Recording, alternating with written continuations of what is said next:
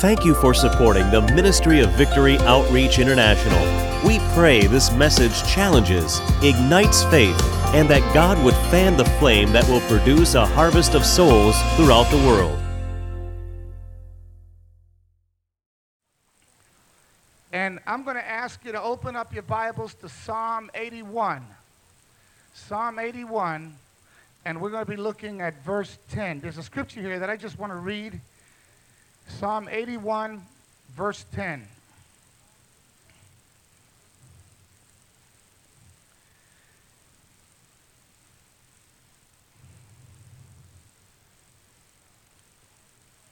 When you have it, give me a, a loud amen. Amen.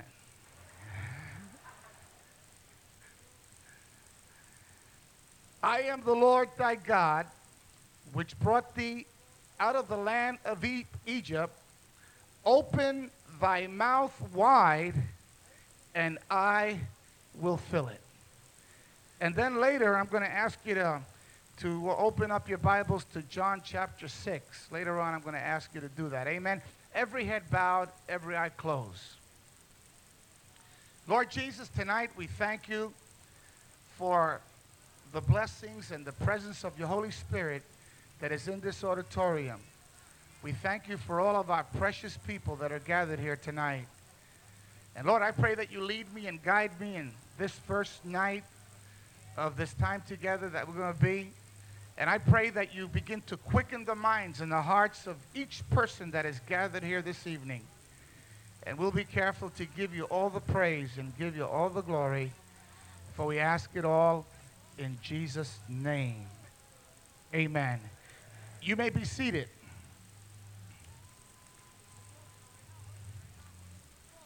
It's good to see Bishop Tony with us. You know who that is, right? He's the Bishop of the Southwest. And then we have Bishop Nick with us, too. Amen. That's what they really they're really doing the work of a bishop. That's what it, that's what they're doing. They're the regional pastors and they're overseers of a number of churches and they're actually a bishop is an overseer of churches. So you could actually call him Bishop Nick. And and then Bishop Tony, right? And then call me Apostle Sonny.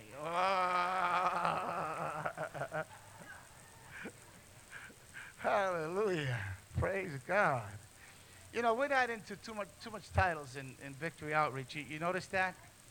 We're not into a whole lot of titles, and uh, even though you know we're doing the work, there are some people that are doing the work of a bishop, uh, some that are doing the work of a prophet. There are others that are doing the work of an apostle, but we're doing the work. Doing the work. I think some of us probably couldn't handle it anyhow. They start calling me apostle, my head may begin to swell. Who knows? You know what I mean?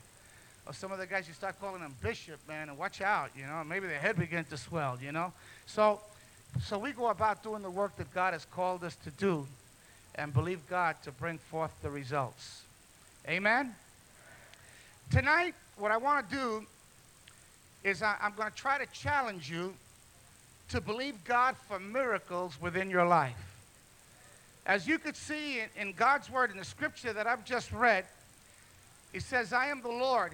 It's God speaking. And he's talking to Israel. He says, I am the Lord that brought you out of the land of Egypt. And notice what he's telling them. He's telling them, open your mouth wide and I will fill it. You know what he was challenging them? He was challenging them for them to move into miracle living.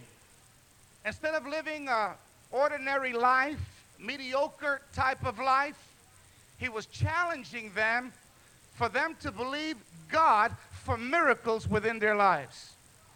And we have the same God. Jesus Christ is the same yesterday, today, and forever.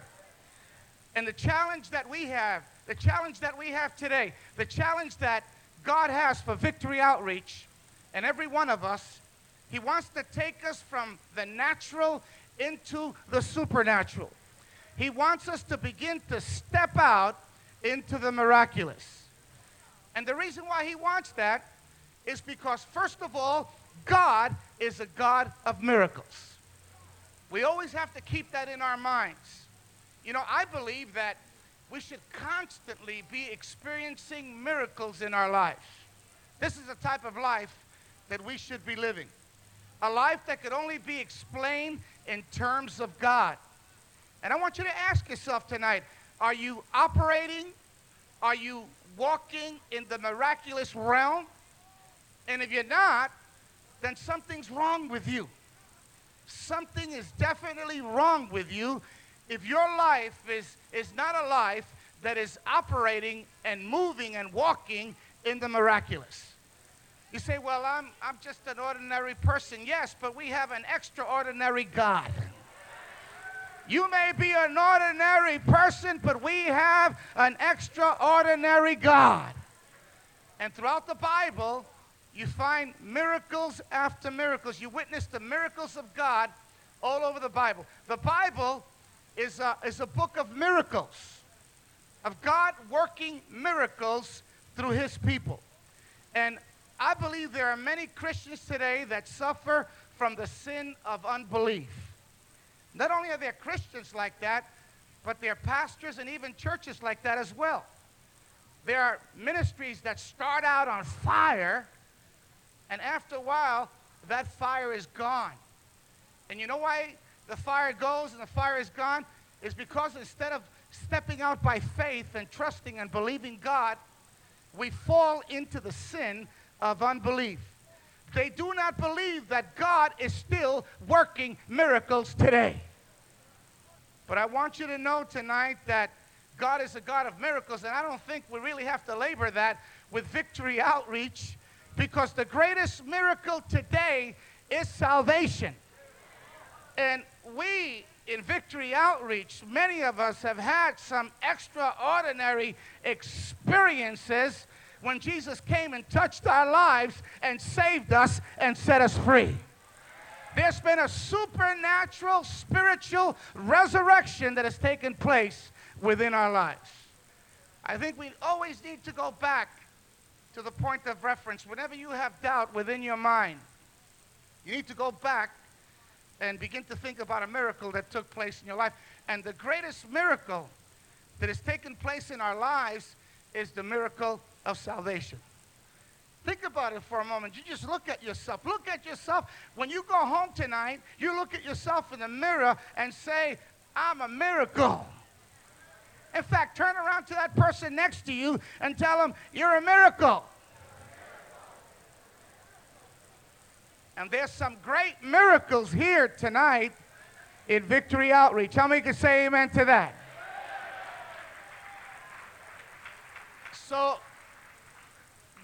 is a God of miracles.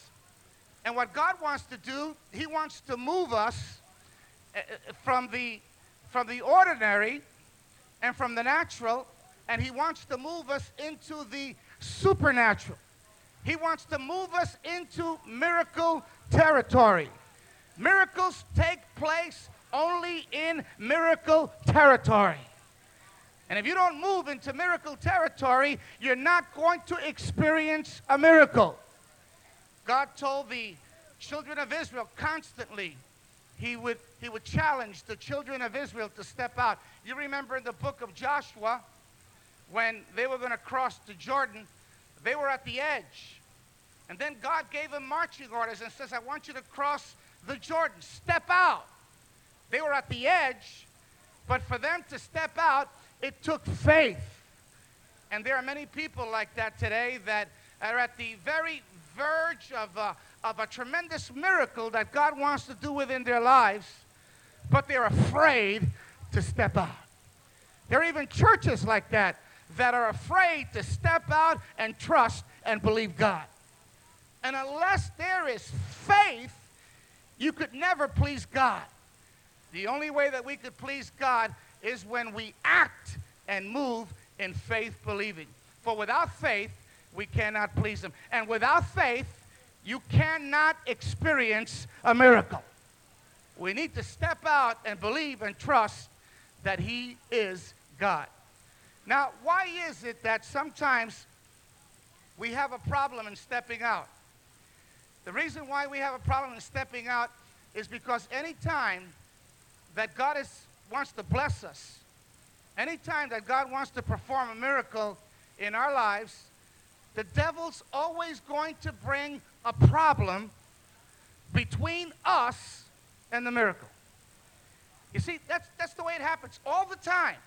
The devil's going to bring a problem, and he's going to place a problem right between us and the miracle.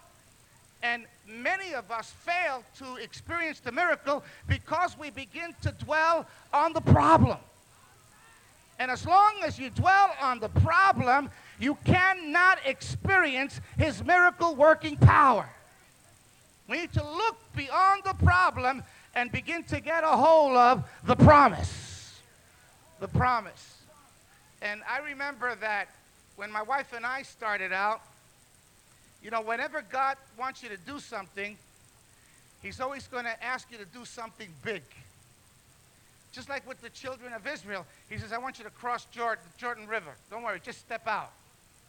And they looked at that river and they said, Man, it's impossible. I'm going to drown. Because it, was, it, it, it wasn't in, in the natural. He was, he was asking them to do something that was out of the natural. In other words, step out and don't worry about it and just go across. And the only, the only way they were going to be able to experience God's miraculous, an act of, of God, a miracle act of God, was when they step out. The very same way when Peter was on the, on the ship, on the boat, and then Jesus was walking on the water. What did he say? Peter says, Can I walk on the water? Jesus says, Yes, step out. And then Peter went ahead and he stepped out and he began to walk on the water. But what happened to him? All of a sudden, the problem came. He stepped out because he first had his eyes upon Jesus. And when he looked at, uh, at Jesus, as long as you have your eyes on Jesus, there's going to be faith.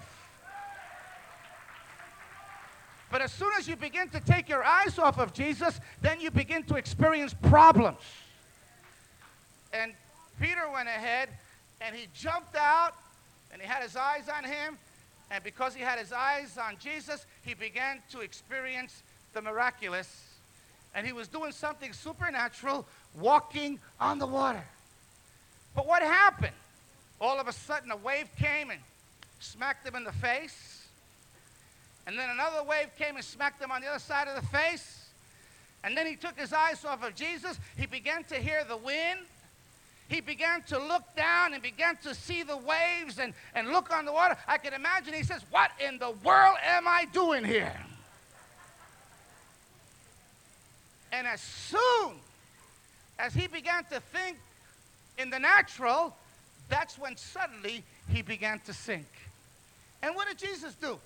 Jesus went ahead and had to get him by the hand, and instead of complimenting Peter, Jesus said to him, Oh, ye of little faith.